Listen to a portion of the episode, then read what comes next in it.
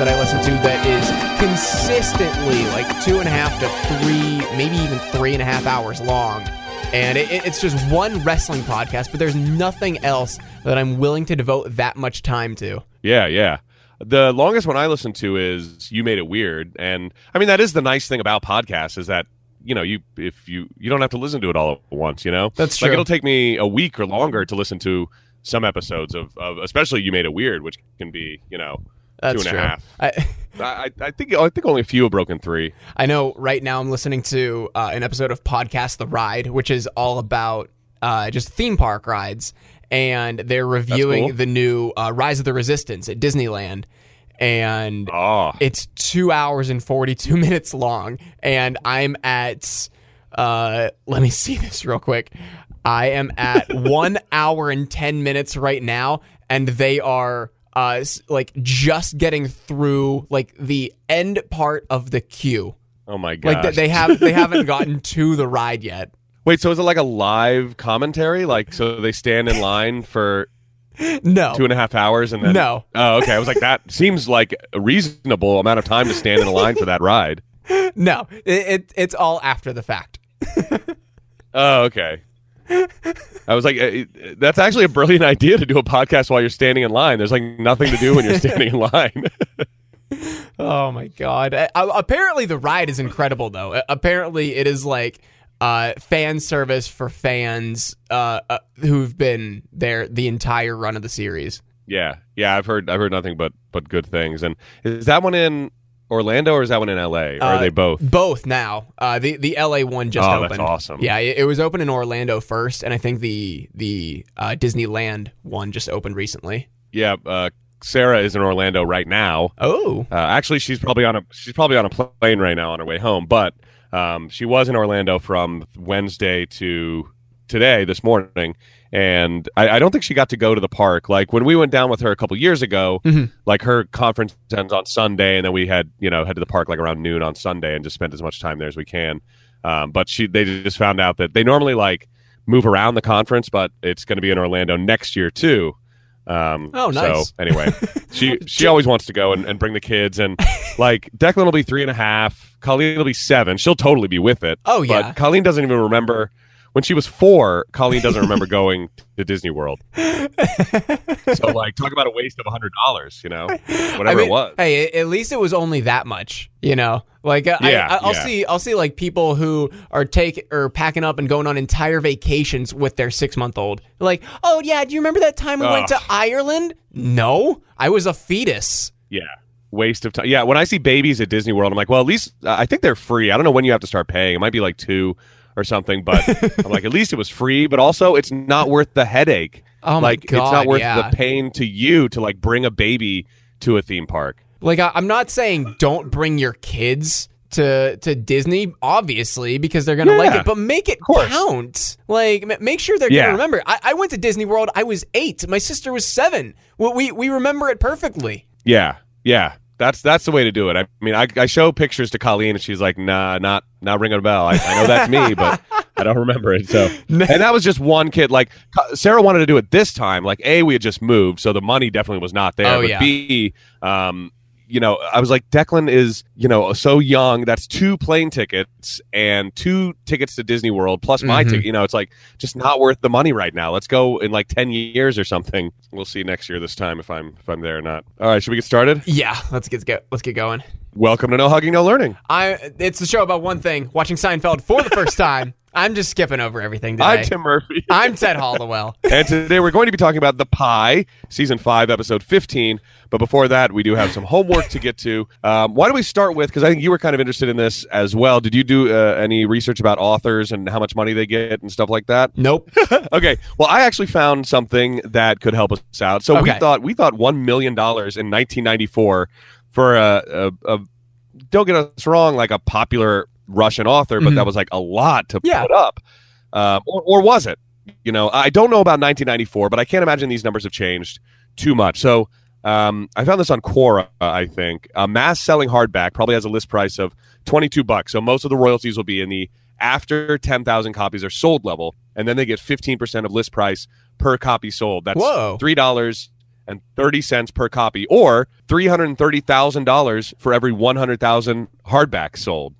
Okay. So if you sell three hundred thousand hardbacks, which I guess this Russian author is probably capable of doing, you could make a million dollars. Hmm. Okay. For the mass market paperback, most of the royalties will be in the ten percent level, and the price will be maybe seven seven ninety nine per copy.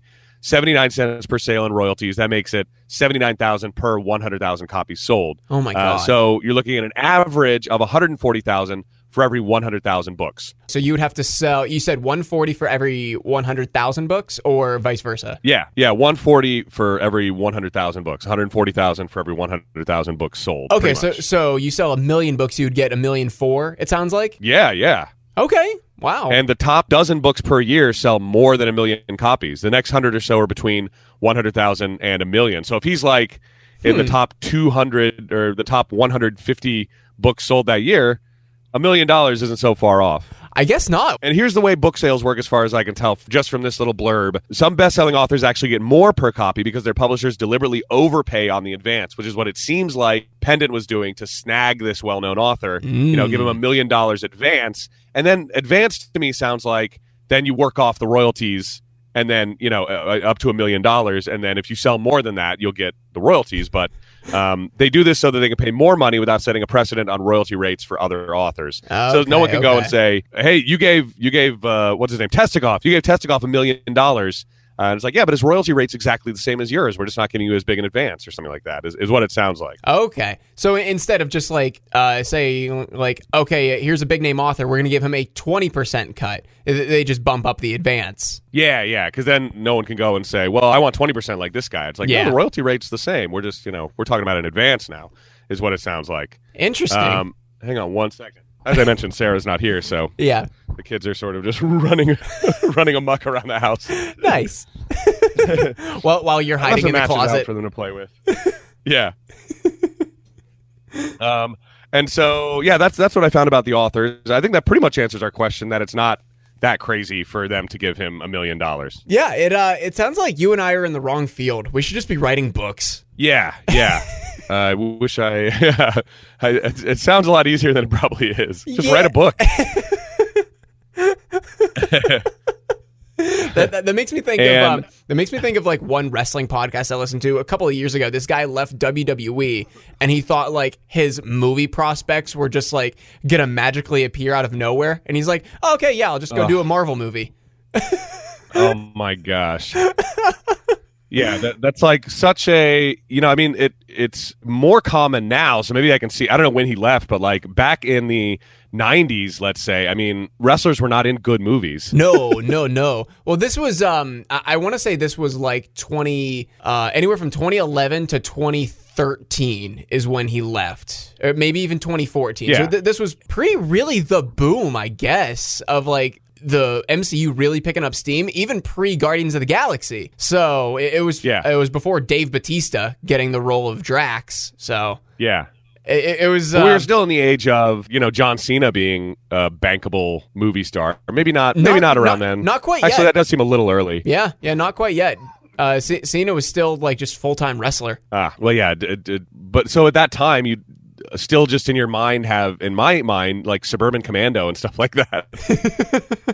Not well, you know. I guess 2011 was like maybe he thought he was the next Rock. I mean, certainly the Rock's career was already on fire at that point. Yeah, that's In true. movie career, I mean. That might have been it. I was trying to think. I was, uh, you, you know, The Rock's been a movie star for so long. You like, for, well, you probably don't forget, but I forget he started in wrestling. You know? Yeah, yeah. That, that's uh, there's a lot of people who don't know that he was a wrestler. Yeah, yeah. It's gonna be crazy. Like you know, kids growing up or whatever, and then they go back and see those clips of him. Like, wow, you know, it's like when you see you know Brad Pitt in an old commercial. You know, it's like whenever I see actors like in commercials, I'm like, you could be you know an Oscar winner one day or something. It's weird to think that doing like a commercial for medication or Heineken or whatever, and then ten years later. You're Brad Pitt. Yeah. Anything can happen, kids. I guess that's what I'm trying to say.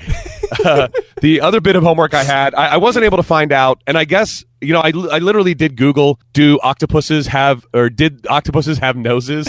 um, and I wasn't able to find, and I even Googled, you know, uh, octopus evolution and stuff like that, but.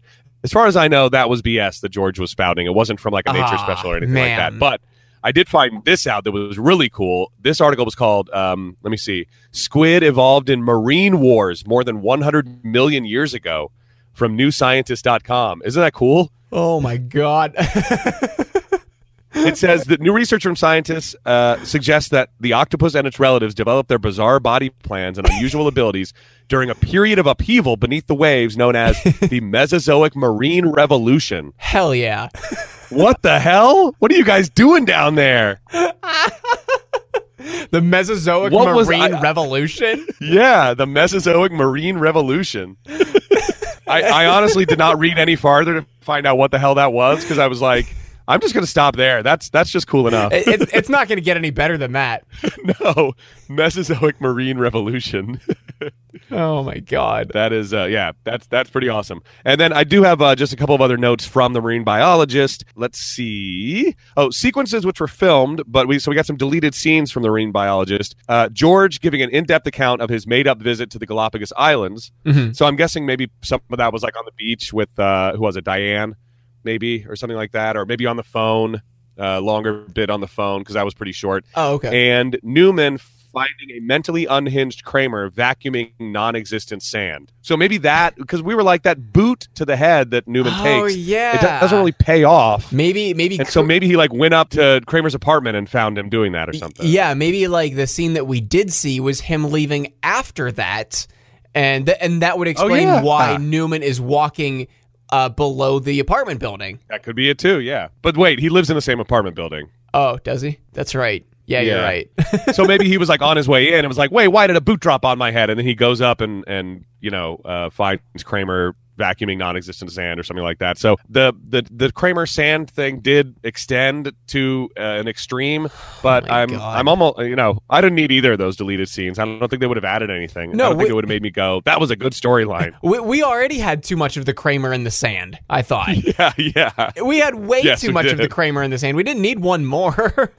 Yeah. Uh, the production crew wanted to use the animatronic whale from the recent film Free Willy for the scene at the beach.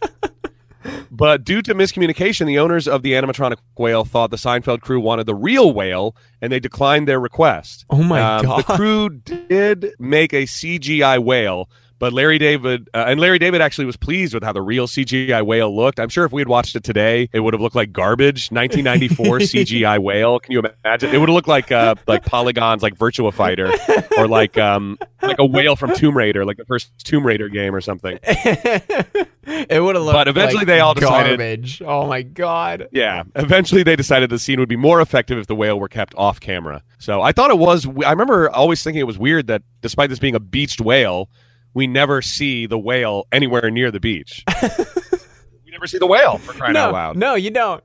Uh, but man, I'm wondering why they didn't like follow up with the production crew of Free Willy, saying like, "Hey, no, we actually want the animatronic, not not the real whale." You know? Yeah, maybe their maybe their declining of it um, was just like a just a no, and they were like, oh, okay, well, we asked, you know, and there- it wasn't like, no, we don't, you know, we don't want you to beach a real whale or something like that. Like, you guys They must want not have given a reason or whatever. you guys want to beach a real whale? Absolutely not. And then uh, a real movie star whale? and then Larry David and crew are just like, "Oh, well they they they are adamant at uh, their their no as an answer, so we can't follow up on this." yeah. Jesus. Did you like the movie Free Willy? I liked Free Willy and Free Willy too. I did. I I did like Free Willy. Uh, but I mean, I, I was. Yeah. Uh, my sister and I were very young whenever it came out, so it was like perfect for us. Yeah, yeah. I was. Um, let me see. It's ninety three, so I was like twelve. So I, probably about the age of the kid in the film. I loved the movie. I remember I bought it like with my own money on VHS from. I think it was like from Sam's Club, and it came in like one of those big clamshell style. Yes. Oh, clamshell! How appropriate for. Uh, yeah. Um, and uh, and I had the soundtrack on cassette too. The soundtrack was absolutely amazing because it had that Michael Jackson song "Will You Be There," and it had um, some other good songs on it too. Probably if I looked back, I'd be like, "Well, that's that's not a good soundtrack." But I remember I wore the tape out um, as a kid, listening to the Free Willy soundtrack. Um, let me see what else from the last episode. Oh, George's climactic whale monologue was not in the first original script. It was a rewrite that Larry David and Jerry Seinfeld came up with in a burst of late night inspiration. because the monologue was written at the last minute, there was no time to rehearse it. Despite this, Jason Alexander's delivery on the first take was so satisfying that they didn't do any other shots. They didn't do any other takes of that speech. That's Huh. ev- evidently the first take that we're seeing. That's cool. yeah, pretty awesome. Just uh, you know, we've talked time and time again about how good of an actor Jason Alexander is, and even in this upcoming episode, uh, The Pie, there's a great moment that I loved uh, of Jason Alexander, and so that just again speaks to his strengths as a great actor. Uh, and here's uh, the final bit I'll mention about the marine biologist. Jerry Seinfeld considers it to be one of his favorite episodes. Really? Hmm. Yeah. Okay. I mean, it was it was definitely a very good episode. I don't know if it would be my favorite though. No, like I didn't even star it, and it only occurred to me when I read that that like this is the first of the Seinfeld greatest hits playlist that doesn't really hold up. Everything else, like the puffy shirt and and all of the ones that you think about, I, I've been saying over and over again, like man, well. You know what? It, it seems cliche, but the puffy shirt just is funny. I know it's a great episode, and, and but you know you almost feel cliche for liking Jerry's big hit single. But the Marine Biologist, I felt, was the first in the greatest hits pantheon that didn't really hold up. I mean, w- there were lots of little storylines that I was like, well, that didn't go anywhere, and it's funny. I mean, George's monologue pretty much saves the whole thing. Yeah. Um, but uh, all the rest of it, I was like, eh, yeah, I don't know. Like even going back and listening to us talk about it, you know, I, I wasn't as excited about it as I was something like the puffy shirt. Let's say, I, I definitely think I would have liked it more if it wasn't for the the freaking sand. yeah, just take the sand out. Um, and I that's all I have as far as homework and trivia and stuff. Okay, uh, I I don't have anything more, uh, but I, I wanted to bring this up uh, for like a, a newsworthy bit. Did you see uh, trending earlier this week the similarities between the Joe Davola character arc and Joker? I did, but I haven't seen Joker, and so I didn't read it. Will it spoil a ton? Well, see, I haven't seen Joker either, but I heard uh, Yeah. some people talking about it. I heard one of our other morning shows talking about it, and uh, I heard like all bits that I have seen before as far as like Joe Davola goes, and then I hear Yeah. them over like one of the speakers and says, and then finally the last time we see Joe Davola, and then I just plug my ears and go la la la la la la. Yeah. So I, I didn't read I didn't read the article, but I I just wanted to like bring that up as like a, just a point of attention, you know? Yeah, yeah, I did. I did hear about it, but again, I, I didn't want to read anything because I I, re- I want to go in. I'm surprised that I've lasted this long without knowing anything about what happens in Joker because it's I think it's bigger than anyone thought it was going to be. I mean, it's it's getting you know Oscar buzz and stuff like yeah. that. So I I, I um, do know yeah, I- one I- spoiler for the end. I won't tell you, um, but I I don't really think it ruins the movie. okay, well, I'd still rather not know. Yeah, I'm I'm not gonna tell you.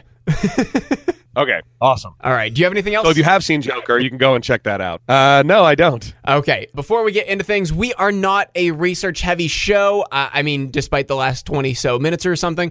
Uh, but we, we like to do our research after the episode and assign it to ourselves the following week as homework. If we miss something as we are talking about the show, if we egregiously skip over something, please send us a tweet, send us an email at no hugging or no hugging, no learning show at gmail.com. Both of those links are in the description or on the podcast page on Apple Podcasts.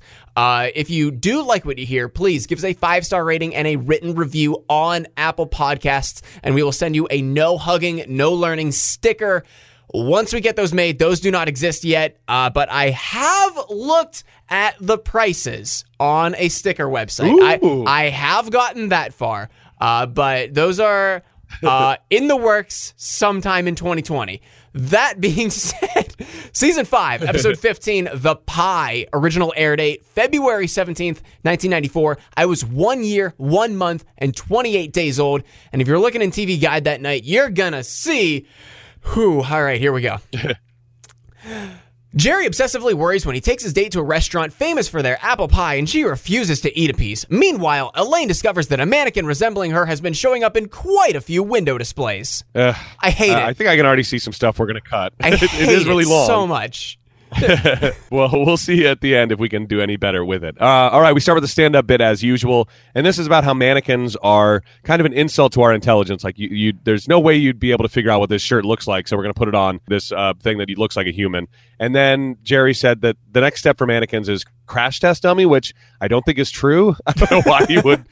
Crash test dummies, I think, are like you know meant to mimic humans even more. You know, Yes. and and, uh, and actually be like the same weight and and move around and you know but anyway um and then he then he like goes on. This is very early for Jerry Seinfeld, I feel like, but it's a joke that Jerry Seinfeld today could tell because he sort of like rails against someone who's like P, uh, politically correct and saying, "Oh, Uh-huh. they're not mannequins; they're the life deprived." Yeah. Well, in place of like, I, I think in this stand up bit, he says it. He's like, oh, well, you know, some people would call them the life deprived. You know, in 2020, if he's telling this joke, he's like, well, yeah, I mean, you got snowflakes who would call them the life deprived. Yeah, I think he even said like some moron or something like that. I think he like Yeah. used a pretty strong like, you know, some some idiotic moron would say, "No, they're not mannequins; they're the life deprived." But anyway, this was this was this is like another solid like okay boomer moment from Jerry Seinfeld, early Seinfeld. I, mean, how, how many Uh, times I- have we I- pointed out that Jerry Seinfeld is a boomer in like a 30 something year old body in this show? Yeah. Oh yeah, over and over and over again. So it, it was just really interesting that you know I guess he comes by it honest. If if as long as we're this isn't like a new a new line of thinking for him when he's like, oh, I don't like playing colleges because they're you know blah blah blah. They get up offended by everything. um, he was doing that back in '94. You know. God. Um, we open in Monks, and Jerry is on a date, and they have finished up with their meal. And uh, the date says she's full, but Jerry has some apple pie that he's going to share with her, and she won't eat the apple pie. She's very stern about it. Like Mhm. at first, she just says, you know, I, they, oh no, thank you, but then she just like won't even. She just her eyes are wide, and she's like staring at it, and just like shaking her head very quickly back and forth. And with Jerry's delivery here, I don't know if you caught this. It seems like he's either lying to her or setting her up for something. But he grabs the pie and he's like, "Ah, there, there's some apple pie. Best apple pie in the city. Mmm, delicious." Yeah. Well, I think he was. I think the idea was to share. I think uh, he was Well- gonna. Well, yes, but know, he just does it it. to share. He, he has like no inflection in his voice, is what I'm saying. it's like, mmm, delicious. I think he's just surprised she's not like, "Mm, all right, I'm not going to wait for you. I think he said something like that. Like, I'm not to, I'm going to just keep eating and you might not get any. And he's just surprised that she's fine with that. Uh, and, and in the apartment the next day, presumably, he's explaining all this to George. Mhm. And they also have a conversation about, I forget where this comes up, where Jerry asks why they can't have moving sidewalks. Oh, yeah. George is like, well, did you say something that offended her? And Jerry's like, the only thing I can think is that I said that we should have moving sidewalks all over the place in the city, like they have at the airport. And George is like in love with the idea. he can't think of anything else now. Uh, but uh, yeah, George even says like maybe she's diabetic, but Jerry says no, she carries Entenmann's donuts in her purse. yeah, yeah. So it's not that she doesn't like dessert or doesn't like sugar. It's Yeah. just that she would not try this apple pie. Um, Elaine comes in. She mentions that she dumped someone once for not offering her pie or food, and that she has a pebble in her shoe. And I like this. Jerry's like, oh, you don't really hear that happening to women. Um, I don't know if it's, I don't know if that's true or not. But when he said it, I was like, yeah, I think he's right about that.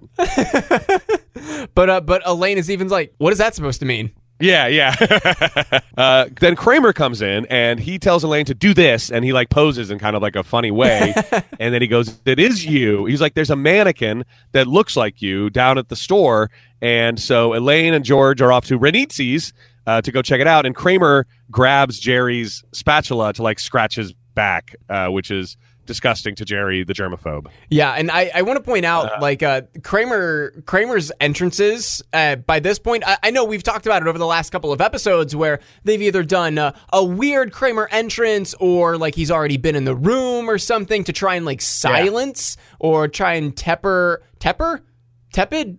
What's the word? Tamper. Oh, t- t- uh, tamper? Yeah, tamp, Tamper. Temper. temper. Temper.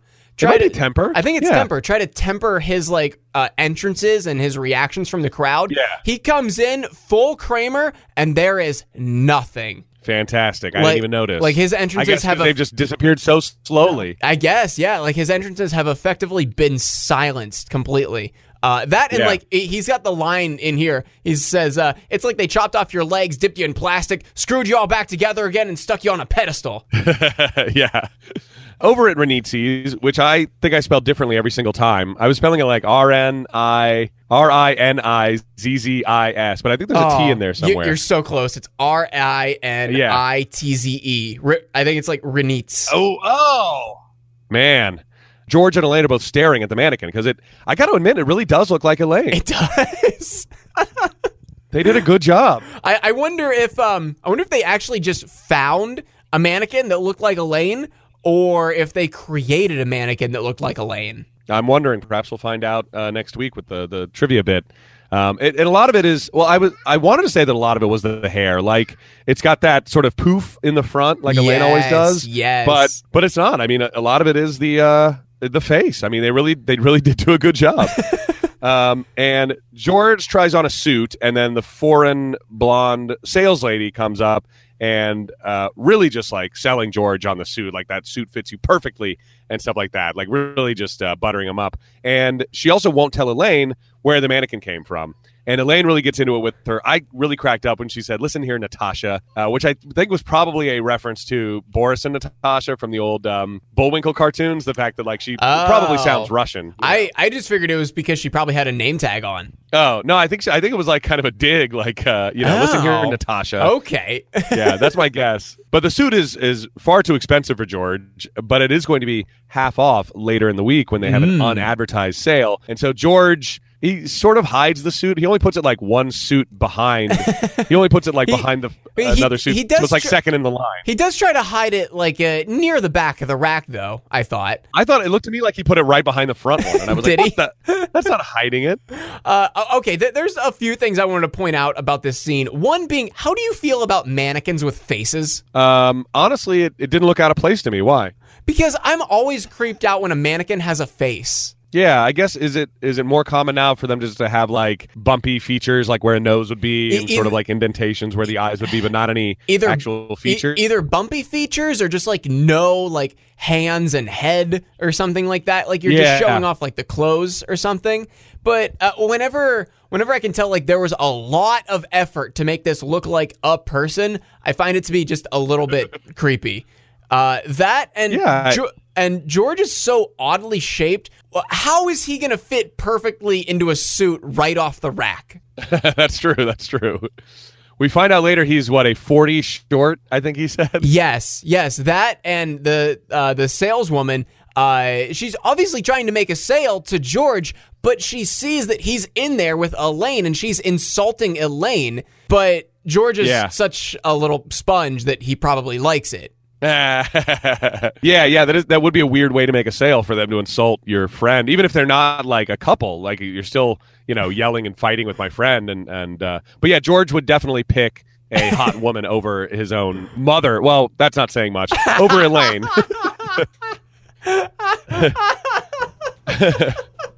I was like, wait, we're talking about George here. Let me find a, a better. Okay, we'll just go back to Elaine. He would pick a hot woman over Elaine.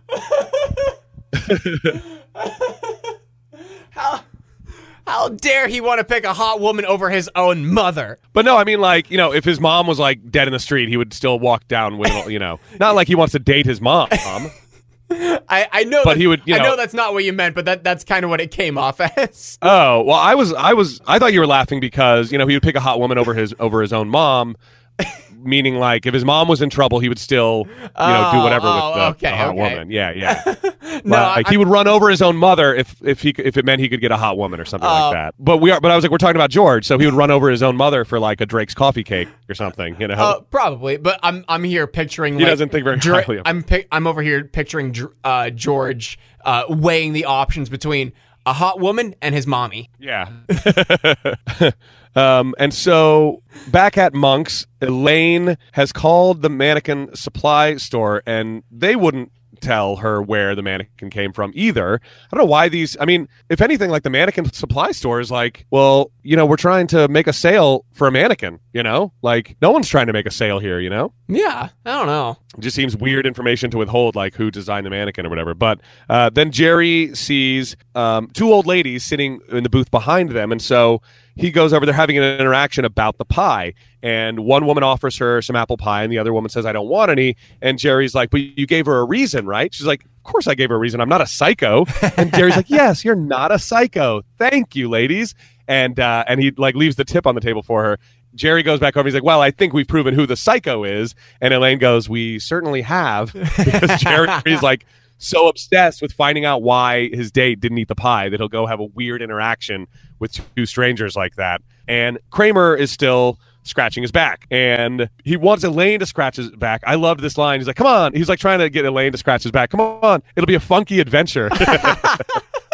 I loved that. Uh, I loved that line. It'll be a funky adventure. We'll scratch each other's back. Uh, but then Kramer gets, uh, you know, notices that the clerk has, or uh, he has an interaction with the clerk, and she has giant, huge, fake fingernails, and so he gets a back scratch from her, and it's absolutely mind blowing. He's like orgasming over it. Oh my god, it, it's definitely bringing like some sexual pleasure to Kramer. Like, Yeah, yeah. just his facial expression. In the past few episodes, it's a little disturbing. we've realized Kramer Kramer gets sexual pleasure from odd. You know, we're like learning a lot about it, like making people watch porn, quote unquote, prank calling uh, phone It- sex lines. It's a prank, And bro. now- yeah, and now getting his back scratched uh, in public by big fake nails. Back at Renitz's, George is showing up to guard the suit, but there's a guy who really looks. I mean, they did a good Oh job finding a guy that looks exactly like George to play this part. It just found like I, I think throughout the rest of my notes, I just referred to this guy as the other dumpy guy yeah, because I, I mean he's so George-like. It's absolutely is. amazing. Like the glasses, the hair, the, the body type, everything is so similar to to Jason Alexander. It's it's hilarious. Yeah, even his voice and delivery, like the way that he's speaking, like there's an alternate episode where you know this guy is the George of his group, and and you know Oh because my he's snarky God. right back at like they're both snarky towards each other in the very same way. It's it's really awesome, and he's trying on the suit, and again the uh, clerk tells th- the guy that he looks perfect in the suit, and George tells him he's like, hey, but look, it's going to be half off. They have a unadvertised Oh, sale starting but- Monday. But you you skipped over that George comes Oh. in pretending to be one of the employees, and he's like, "Can I help you?" yeah, just the, the worst, Yeah, yeah. worst European accent, and the the guy sees right through it. And George, is yeah. He's like, do you even work here? He's like, uh, no, but look, I- I'm I'm helping you out. Uh, they're actually having an unadvertised sale, and I, I think you just said uh, it starts Monday. He, he has hesitates for half a second, but then Natasha, I, I will refer to her as Natasha because we get no other name for her. Uh, Natasha comes by, and she even she calls George on his bluff, and she's like, "Actually, the unadvertised sale starts on Friday." Yeah, and I love that he's like, you know, for an unadvertised sale, you're doing a lot of blabbing about it or something like that. I thought that was hilarious. And then she starts, uh, Natasha starts undressing the Elaine mannequin, and George gets all hot and bothered. I thought this was just hilarious. Like, he doesn't know if he should be looking at it, he wants to look at it. it, it he's like, you know, grabbing it as, clutching it as his collar and stuff like that. It was. It was. This is what I was talking about earlier when I was like, "This is Jason Alexander just being hilarious." yeah, yeah, th- this was this was a good bit. uh, over at Poppy's, the restaurant Poppy's, which is Audrey's father's restaurant, uh, Jerry asks about the pie and, why she won't try it because he's still obsessed with it, and she still won't tell him why she wouldn't eat the pie. Um, and Jerry's like, all right, let's, I'll just drop it just to kind of reset. I'm going to go to the bathroom and then come back. Uh, in the bathroom, uh, Poppy comes out of the stall while Jerry is washing his hands, and he tells Jerry he's going to personally prepare a delicious meal for him and for Jerry and his daughter. And then he walks out without washing his hands, something that Jerry is like stunned. He just freezes because he's so stunned because he can't believe he didn't wash his hands. Back out of their table. Did you see like I mean all of the close-ups uh, on Poppy like handling this dough? This is unsanitary for many reasons, not just that he didn't wash his hands. Like food service, you can't have rings on your hand. Uh, if you're handling Oh. food like with your bare hands, y- you well, a you shouldn't. B you can't have like uh like you, I, I think he had his like shirt open uh, a little bit you you can't have that food Oh, service yeah. rules especially now i mean granted 94 they were probably a little more lax uh but this In is New York City, yeah. yeah this is unsanitary for many reasons other than just not washing his hands Yeah, I they did a really good job making this look disgusting. Like he, I, I wrote down he's molesting the dough. like that's the only word for it. Poppy's mean, molesting the dough. Y- you're not wrong is the thing And Jerry, here's what I would have. Here's the way I would have made it okay in my mind. I bet back there in the back, and this goes back to you know food service, and, and this is something the health department looks for. You're going to have a sink back there with some super hot water and Uh-huh. some super good soap. Who's to say Poppy doesn't like that soap better than the cheap ass soap that he puts in his bathrooms at his restaurant trying to cut corners? I, if I was Jerry, I would have been like, you know what? I bet there's a sink back there, and I bet he's washing his hands back there, and I'm going to make. It's going to be okay. Hmm. Yeah. Yeah. I mean, I, I don't know, but also Poppy could have even just like I, I mean we'll we'll get into this after I think the commercial break of the of the episode, but he, he could have even just like humored Jerry and just like run his hands under the water or something, you know? Yeah, yeah, yeah. They do mention that. I guess it, just keeping up. A, and in fact, they they did a great job. They put that sign like really prominently in the shot. It's like employees must wash hands before returning to work. Uh, and Jerry is just still stunned at watching Poppy molest the dough like this. Over at Monk's, uh, Kramer comes in. He's got flowers for the cashier with the giant nails from Monk's. We find out her name is Olive, and they leave together. So I guess Kramer is now kind of dating this Olive with the giant nails. Does Olive look really young to you? Was was this kind of creepy? She, I'll say no, but tell me why you think she. I, I don't think she looked young. I th- that's what I was going to say. I, Okay. I think she maybe looked like somebody who, I don't know. She didn't look young to me. Okay, maybe it's just because of like uh, the way she was like talking or something. I-, I pictured that she would be like I don't know, like like very early twenties. And I mean, at this point, we know Kramer is the older one of the group, so he's like at least like I don't know, anywhere from thirty nine to forty five. Yeah. I don't know. you think she's too young for him? Y- y- yes, I don't know. It was it was just kind of a weird bit. Yeah, yeah. Uh, back at Poppy's, the pizza comes out, and so I'm confused about the name Poppy. This is where I wrote it down, so I might as well bring it up. Like Audrey calls her dad Poppy. I guess Is that yeah. like? But then everybody, but then everybody calls him Poppy. so is Poppy his name, or is Poppy short for is is like Poppy a nickname for a dad, and just everybody calls him Dad? It's just weird that like because Audrey calls him Poppy, and I'm like, well, now I'm confused. Growing up, he had the dream of the entire city of New York calling him daddy. And so he opened a Yeah. restaurant where everyone would have to be forced to call him daddy. Yeah, I'm like, I, I always thought it was kind of his name, like, you know, like maybe a shortened version. Like, he's got a very thick, I guess, Italian accent. Yeah. Audrey, like, they couldn't look more disparate. He's got like dark olive skin and a thick accent. Audrey is like a pale as can be. Yes. And I think mostly blonde and no accent whatsoever. Uh, yeah, you're right. They, they couldn't find like a worse pair to be father and daughter. Uh, but like i i in that in that vein, if Poppy is his name, it's so weird that Audrey is calling her dad by his first name. Exactly. So is either it either has to be his name or it has to be dad. It, it can't, in my mind, be both. It simply can't. Like like later on, and like later on, the health inspector will say, "We're looking for Poppy. Are you Poppy?" you know, and like. So, all right, that's the name that he goes by. And then in this scene, Audrey's like, "Oh, Poppy, it looks delicious." Like that makes more sense to me. That it's pop. Like Audrey calls him Poppy, everyone else calls him Johnny or whatever his real name is. You know, like that's the way I would have preferred it. But that's not the way it works. Or, or maybe he just got lucky. Maybe Poppy's dad named him Poppy, which is a name for a dad, you know? You yeah, know and it just so happened when Audrey was growing up that you know in her baby talk, it just always said she just always said Poppy, so she never stopped calling him that. you know what? Whenever I have a kid, I'm naming them Daddy. so, so all of their And, life they'll um, be called Daddy, and then when they're a dad, everyone will call them Daddy, but their first name will also be Daddy. Yeah, Audrey and Poppy have a very like Bart and Homer relationship where she just calls him by his name. You know? hey, Homer. I wonder if he has any other kids. What they call him? I, now I want to know more. I have to know no more. idea. Unless this is his only kid.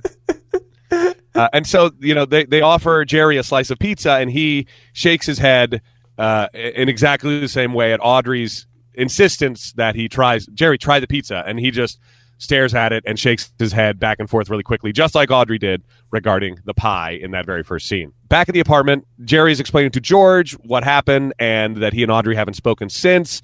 Kramer comes in and returns the spatula, and in sort of like one motion, you know, he he hands it to Jerry, and Jerry grabs it with like his index and thumb and drops it directly into the trash can. I thought that was kind of a funny little, uh, almost like in the background uh, motion.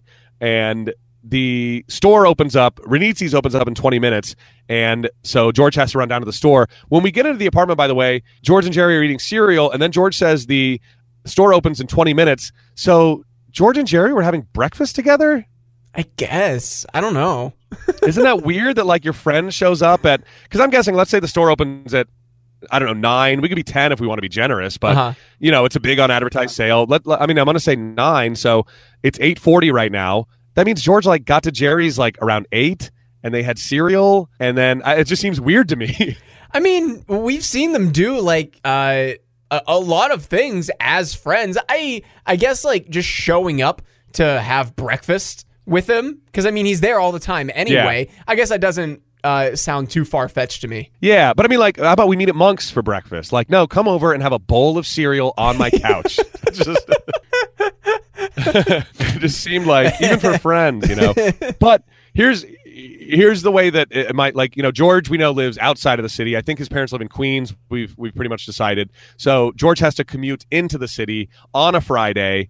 They are typically you know in most big cities you know not as the commute's not as difficult on Friday. I think a lot of people take them off um, in, in bigger cities. If I was going to just pontificate and just kind of hypothesize there, but so he had to like I'm, I'm thinking maybe he mistimed his commute and got into Manhattan too early and was like, "Hey, it's eight o'clock. I, you know, I, I thought it was going to take me a lot longer to get into the city. So can I just come over?" And it was eight o'clock, and Jerry's like, "Fine." That that's the way I'm writing it in my head. Oh, okay, yeah, yeah, I, I I get where you're going. Yeah, it like he, you know, he left super early so that he would make sure to be there on time, and he got there too early, so he, you know. But then that leisurely breakfast with Jerry, you know, he, he had to get run down to the uh, run down to the store that opens in 20 minutes. I want to know what they were eating, what cereal they were eating together. uh, Jerry doesn't have any. If you've ever looked at his cereal shelf, he doesn't have anything interesting. It's like Oreo. I mean, not Oreos. Um, uh, Cheerios and cornflakes and just boring like brand stuff. Jerry's a guy that thinks Raisin Bran is fun. Yeah, exactly. With the I, like, I am. Whenever I get a chance to eat cereal, I don't blow it on something stupid like Cheerios. I go and I buy cinnamon toast crunch. I buy Froot Loops. I Hell buy yeah. Lucky Charms. I buy Pops. I buy Reese's. You know, I'm not going to buy something boring. you know? Absolutely. cereal is awesome. See, I, I eat a Um, lot of cereal, and we just went to Target the other night, and there was a half off giant, like, plastic bag of Cookie Crisp and a half off box of chocolate peanut butter Cheerios, which I didn't know were a thing. Yes, awesome. And are they both good? Uh, the the Cheerios are not. They are not good at all. I, I can see why they Huh. didn't really make that much of a buzz. Yeah, you know, that's something that a, a healthy brand like Cheerios is definitely going to screw up. You know, Although they get Honey Nut not gonna Cheerios taste like- perfect. yeah. They get Honey Nut Cheerios that's true. And I loved Frosted Cheerios. I thought Frosted Cheerios were a home run. I don't think I ever had Frosted Cheerios. Interesting. I think they're still around. Yeah, check them out. I mean, they they, they did nail those. But uh, I think Jerry Seinfeld has a funny bit about Cookie Crisp, where you know we used to be able to fool our parents with the sugary cereals because they just they didn't look. But then Cookie Crisp came along and just ruined everything. it's like here are tiny chocolate chip cookies that you're putting milk on. There's no disguising it. It's like that's what it is, and it, it ruined sugar cereals for kids everywhere forever. Like there's there's no way to make chocolate chip cookies even remotely healthy. Exactly. Yeah, and that's all. It, I mean, they are just tiny cookies. It's not like it. tiny cookie shaped thing. No, they're they're not even tiny. They're big. They're pretty big and they they look Yeah. like chocolate chip cookies. Yeah, yeah. It, it's pretty funny. Over at Renizzi's now, the other guy, the other George, is waiting at the door, and he like runs right in as soon as they open the door. And George is like very nonchalantly walking in, which I was, which piqued my interest as a viewer. And so the other guy runs to the suit rack, and George had quote unquote misplaced the suit they both wanted in a rack on the other end of the store. And he goes, "Oh, well, why is this over here?" And so George is able to buy the suit, and the guy vows revenge on George. Um, I would love a nice supercut of like every time someone has vowed revenge on a member of the gang because it's very it's it's always a very similar script. Like I don't know how, but I'm going to get you back for this. Like we've seen this at least a few times already up into this point, haven't we? I think so. Yeah, it just seemed very familiar, and I was like, I love this. Um, and so the guy's like, "You'll pay," and George's like, "Yeah, half price." This Uh, and then he goes, such- "Arrivederci, my fellow forty short." This was such a good scene, and I, I just wrote it felt Oh, yeah. good for George to finally get a W. You know, yeah, yeah. At least for now. for now, As we'll find out with most W's that the gang gets, it, it very quickly turns into an L. but uh, yeah, yeah. I mean, because he had he had a great. I mean, this it reminds me of his line "ta ta tatel" when he's like, you know, I'll have you know, I you know, he has had other job lined up. And again, that quickly turns into an L in the very next scene. Uh, Mhm. And this one, he had another great "Arrivederci, my fellow forty short." Uh, back over at Monk's, uh, Elaine has some suspected mannequin makers, people she might have run across uh, in in the past who might have made the mannequin, and Jerry has an attitude about it, so she reads like one guy off the list and then won't read anymore. Well, I didn't that- write down the one guy that she thought might have done it. That one guy was a blind guy who felt her face for a very long time. Oh yeah, at a party. yeah. uh, meanwhile, George comes in uh, looking fly in his suit, but as he's moving around in front of Jerry and Elaine to the table, they notice that it makes a funny, like swooshing sound. and George starts panicking immediately because he's got this lunch interview. That's what he wanted the suit for. Um, and he just has heard such horrible things about this boss that he's going to work for. That the last guy who got fired, um, you know, didn't uh, got fired because his nose whistled or something like that. And so he's panicking about the the funny noise that his suit makes. Meanwhile, Kramer is uh, there, kind of uh, hanging out with Olive at her desk, which I'm sure the her boss must love. Oh yeah. But he mentions to Jerry, "Hey, I saw Audrey in here eating an apple pie," and this just puzzles Hmm. Jerry again to no end that it's not it's not the apple pie. She was just in here eating an apple pie, um, and then a guy stops by the table. Uh, and sa- asks, you know, points, kind of points at, like, gives Elaine like the finger guns, like, "Hey, don't I know you from somewhere?" And Elaine's like, "No, you don't." And he's like, "Wait, no, yeah, you're wearing a g-string and a bra with points on it." um, and uh, and she's like, "Oh my gosh, listen to what they've done to my mannequin." So then they run to Renitzi's, and the mannequin has been set up getting spanked. Uh, and I, I did love this joke. Jerry's like, "The resemblance is uncanny." I mean, did you did you think that was as dirty as I did? That like Jerry saw the mannequin from behind and was like, "Wow, that's Elaine's ass," you know, like it was kind of referencing that. I, I I mean I I didn't even think of it as being like super dirty. I, I didn't even think of it that Yeah. way because n- now that I now that I realize it, they've they've had sex. Jerry knows what Elaine looks Yeah. like naked. Uh, so exactly. So, So, th- the th- fact th- that she's like is- bent over, you know, and and he didn't see her from the front. He's looking at her from behind, like very clearly staring at her ass and going, "The resemblance is uncanny." it, it's hilarious. It- it's even funnier now. I think. Yeah, I I I loved it. I thought it was very uh, subversive uh, and sly. But um, Elaine, you know, is is like berating Natasha again, and she talks about I'm going to start. I'm going to be pressing charges, and she's like, "Here's my lawyer right here." And Jerry starts like spouting off. Well, there's a uh, lot of precedent. There's uh, Winchell versus something or other, the Charlie McCarthy hearings, and I only I'm like I have a feeling maybe we should write this down for homework. What Jerry was talking about because I think these are all old comedian names. Like I know Charlie McCarthy is a uh, ventriloquist dummy from like you know Oh, the really? 1930s and 40s or something like that. Oh yeah, my yeah. god. Um, okay, do you remember like the names that he spouts off? Uh, obviously, that it was Charlie McCarthy hearings, but do you remember like the somebody Yeah. versus somebody? One is Winchell versus, and I, I missed the other name, but if I was going to guess, just for uh, uh, that it was the um that it's you know like a comedy duo again from WW2 or something. Oh, probably. But uh, I'll have to like look up the script and, and just grab those for uh, next week's homework and just figure out because I'm sure they were once again supremely outdated references. um, and Natasha sort of like you know walks away from them, and Elaine picks up the mannequin and runs out. And I love Jerry's line here, like uh, as your legal counsel, I, I must advise against this. Oh my god. Uh, and then in Jerry's car, a second later, they're sitting three abreast. It's Elaine, the Elaine mannequin, and Jerry. And Jerry sort of like looks over at them and goes, "I don't know about you, I got a hankering for some Doublemint gum," which maybe couldn't be a more dated reference. well, we just had like two extremely dated references. But do you even remember Doublemint gum commercials, Ted? Uh, I, I do, but I think I really only remember them from they had a relaunch in like the early 2000s, but Yeah, I think you're right. uh, not like the original ads by any means, because those I think were what the seventies, Right. maybe the eighties. Yeah, yeah, definitely. Yeah, but they always feature twins, and so Yeah. that's the little funny joke. If if no one else is familiar with them, uh, yeah, that was the that was the thing, and they had a dumb jingle as well. I don't remember what the jingle was. I kept singing the jingle for Big Red. I can't remember the Doublemint Gum jingle, Was it? but uh, that's okay because I'm d- sure double your pleasure, double your fun, double your something with double mint gum. that's exactly right. It wasn't as monotonous as that, but. It wasn't monotone, but it had a had a little jaunty tune, like double your pleasure, double your fun, double your something, double makeup. now I just want to see a commercial with my read of the of the ad copy. double your pleasure, double your fun, double something, double makeup. Th- throw Yeah. in throw in like for the third line, just like double your uh, shit something. I don't know. double whatever, double makeup. I think it's time for another relaunch.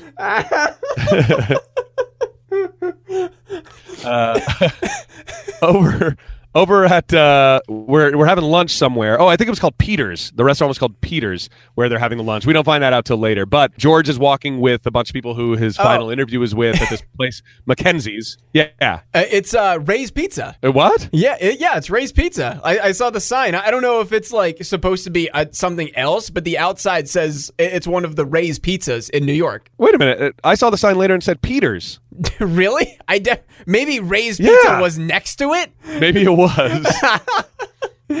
yeah, Ray's pizzas are normally like barely have any seating at all, don't they? I mean, aren't they just like kind of walk in, grab your slice, and ass out? I have no idea. I, I, I just saw like a Uh. sign on the side of the window that said Ray's Pizza. Uh, but now that I think about it, it was Oh. kind of like off to the side. So maybe it was for the restaurant next to it. Yeah, or maybe they just like because there's a hanging sign above a door they show, and it's and it says Peters, but I only noticed it later later on. Oh, okay. um, when they showed another exterior shot, I guess. But yeah, so George is meeting the people from this McKenzie place here, and you know, I don't get this guy's line of thinking. He's like, "Oh, my office is too noisy, so let's meet at a restaurant."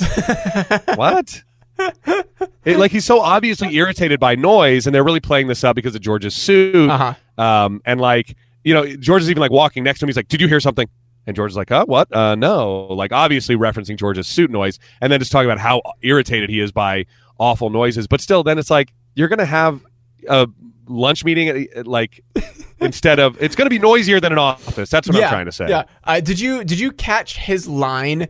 Uh, but he he said something to the effect of "It's quieter down here. We can concentrate without people." And he uses this word without people whooshing around.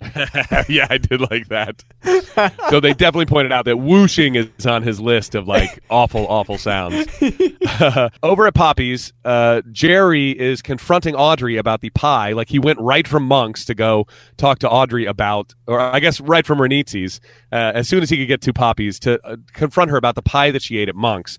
And at that point, like she still like won't doesn't want to talk about it with Jerry why she wouldn't eat the pie that night. But at that, that moment, the board of health walks in, and this is where again the guy's like, "Are you Poppy? We're looking for Poppy." and I'm like, "Ugh, "What's his name? I don't know." But they've had several complaints about this place, and Jerry's like, "Oh, about the," uh, and he's sort of like mimes washing his hands. um, and so Poppy goes with the guys, and Audrey's like, "What's going on, Jerry? What's going on?" He's like, "Well, Poppy's a little sloppy." and that's pretty much that scene. Uh, back at Peter's for lunch, they're all all the guys at the table are laughing about George's suit and the fact that he was so worried about the sound that it was making. And the boss is like, "Oh my, you thought that was enough?" Like, you know, George's like, "Well, you know, I heard about the guy that had a nose whistle and you fired him." He was like, "No, it wasn't the nose whistle. He wasn't a team player." Dissent will not be tolerated. If you want to go your own way, this isn't the job for you, and, and stuff like that. And and um, you know, George is like, uh, I forget what he says. It's something he's like, I've I've always been a conformist or something like that. It- Uh, he he something says funny. it's the perfect job for George. He he says uh, conformity is an obsession of mine. There you go. Yeah, yeah. Conformity is an obsession of mine. Uh, and so then a waiter, the waiter drops off uh, a big piece of chocolate pie and is sure to say that the chef made it special for you. and from the plants over on the side of the restaurant, we see that the chef is the other George. And so everyone is everyone at the table is attacking the pie except George. And George is you know, Mackenzie. I'm guessing that boss guy. I'm just going to call him Mackenzie. Mackenzie is offering George, like George, have a bite, uh, and everyone's like, "Hey, George, eat some of this chocolate pie."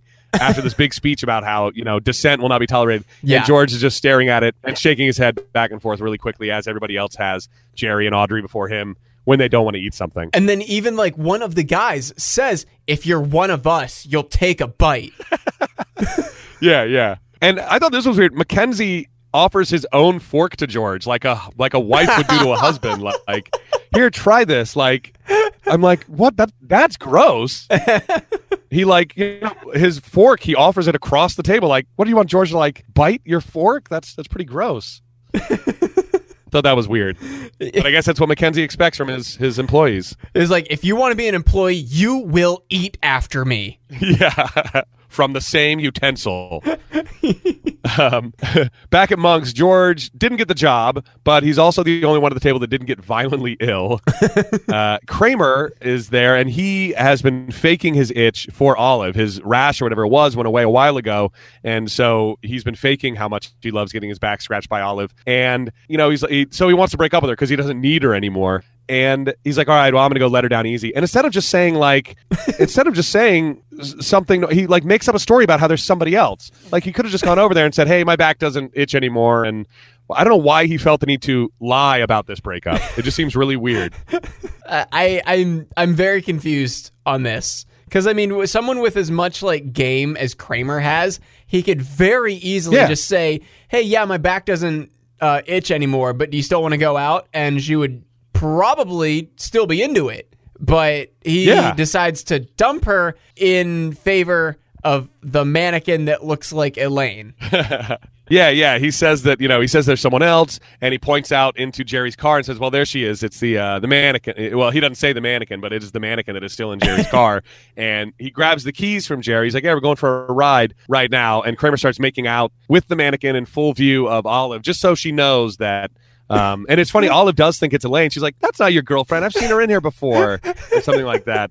And Kramer starts making out with the mannequin, and you know, just staring at Olive while he does it. Uh, which again, this might be another Kramer kink. Put it on the list. Me- me- Um, meanwhile, and- all of the limbs are falling off of the mannequin. Yeah, the hand falls off, and Kramer, you know, does a funny double take at it, and and that's the end of the scene. And as it has been, um, you know, common at the in the second half of season five, there's no ending stand up bit. We are back at Monks for the closing credits, and I and and George is like, so you never solved the mystery, uh, the riddle of the pie, he says, which I'm um I'm kind of disappointed that we never found out the reason why she wouldn't eat the pie. Yeah, it's it's disappointing. I I want to know like did she also see like one of the one of the waitresses not wash her hands? Yeah, right. Like that makes sense if they would have if they would have shown that. Or like I can't imagine that Jerry didn't wash his hands, but something else. Yeah, like they're. I I can't believe they didn't give us a reason. Also, I thought this was weird. Jerry's like, well, they're putting Poppy away for a long time, and then like George and Jerry like cheers their mugs. Like her family member, you know, being sent up the river by the health department is like a win for them. I, yeah, and also like oh, good. She wouldn't eat pie, so her dad's going to jail. Good. he's going to go away for a long long time for a health code violation. so, something that definitely Yeah. in the real world wouldn't just be a fine. Yeah, yeah, yeah. If that, like, they might give him like thirty days to correct it, and then come back and go, okay, it's good now. You yeah, that, that that's it. Like I you're right. I don't know if it would even be a fine. Yeah.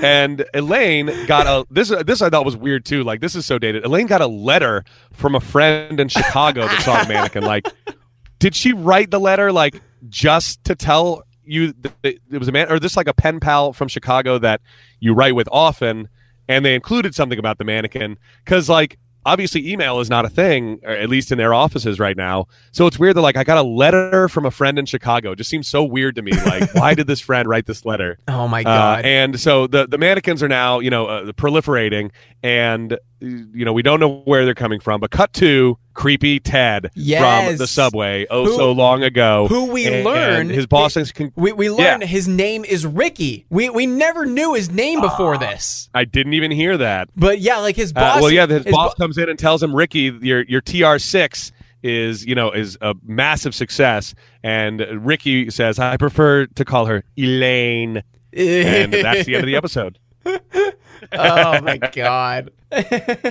Creep, good old creepy. so that Ted. paid off. Good old creepy Ted kind of paid off from an earlier episode. So maybe we'll find out about the pie. I really don't remember. So watching this again for the first time, I'm hoping that. Uh, you know, maybe maybe a little bit later on we'll get some uh, pie because I do know that Poppy shows up again. Oh, really? This isn't the last we see of Poppy. Yeah, This isn't the last you'll see of Poppy. yeah.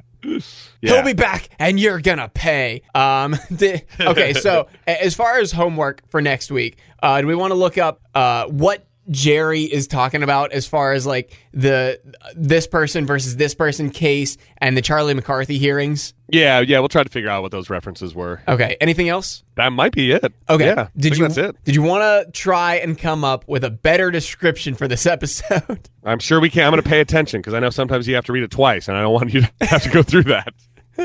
Okay, so it was Jerry obsessively worries when he takes his date to a restaurant famous for their apple pie and she refuses to eat a piece. Meanwhile, Elaine discovers that a mannequin resembling her has been showing up in quite a few window displays. Okay, so right off the top, I have a suggestion. Yep. Uh, when the fuck did Monk's become famous for their apple pie? Yeah, that's a good question. Jerry does say it's the best in the city or whatever, but I think that's just his personal opinion. I don't think Time Out New York wrote that or anything. so yeah, I'm I like for the first part because I like both of these parts, but I think we can shorten them up. I like for the first part, Jerry obsesses about his date's reluctance to try a piece of pie, or Okay. something like that, and then and then Elaine. Uh, what what's what's the second part? I'm sorry, I know I didn't want you. to... Uh, at least I don't have to read the whole thing again. Elaine Yeah, yeah. discovers that a mannequin resembling her has been showing up in quite a few window displays. First off, that's entirely wrong. It's in one store, and and then one at the end. yeah, in one at the very end of the episode. Not even in the episode proper. It's in the post-credit scene. so Elaine, But we do know it's a massive success, so they're they're selling a lot of them at the mannequin store. So I guess, but like maybe it, you know, even just Elaine implied, discovers I guess. Elaine discovers a mannequin that looks like her. Bingo. That's what that's where I was going to stop too. Yeah. So, oh, okay, what was your what was your bit for the first part? so Jerry obsesses over his date's reluctance to try a piece of pie. And Elaine discovers a mannequin that looks like her. Boom! Boom. God, we did it. Th- And I'll, t- I'll tell you what, the one for next week isn't much better. Oh no. Okay, so next week we've got season five, episode 16, The Stand In, original air date February 24th, 1994. And if you're looking in TV Guide that night, you're going to see who. When Kramer is hired as a stand in on a soap opera, he befriends a quote unquote little person, but his advice on how to look taller doesn't sit well, and this is exactly how it's written doesn't sit well with the midget's other friends. Elsewhere, George is ready to break up with his girlfriend. Big old yikes. What are they doing? Ah, That's so long. it, it's Oh so gosh. it's so long and just like the the context of how this is written, it reads as someone who's like, oh, they want to be called little people. Oh, so the quotes are there. Oh yeah, the the quote is around Oh, little my gosh. person, and then there's no other Wow. quote. It says, but his advice on how to look taller doesn't sit well with the midget's other friends. That sounds Oh, very gosh. malicious. Yeah, yeah. like they made it a point to point out that like I'm using this one under duress and this is the word I would normally use. Yeah, right? Like, holy shit. but uh, obviously, if you listen to our Christmas special for Jingle All the Way, you know that we're going to meet one of the actors that was also in Jingle All the Way in this next episode. I didn't. I two didn't. Seinfeld actors from Jingle All the Way. Uh, in this episode? The stand-in, yeah, Oh, okay. It. Uh, Yeah. Oh, okay. I didn't know we met them both in the stand-in. Oh no, not both of them. I said one of two. One of oh, I thought you said two Yeah. Seinfeld actors from Jingle All the Way. Okay, okay. two. I, Oh yeah, one of the two. Yeah. oh yep. man. But so I guess that's it, right? Yeah, that's it. All right. For no hugging, no learning. I'm Tim Murphy. I'm Ted Hollowell. Be good.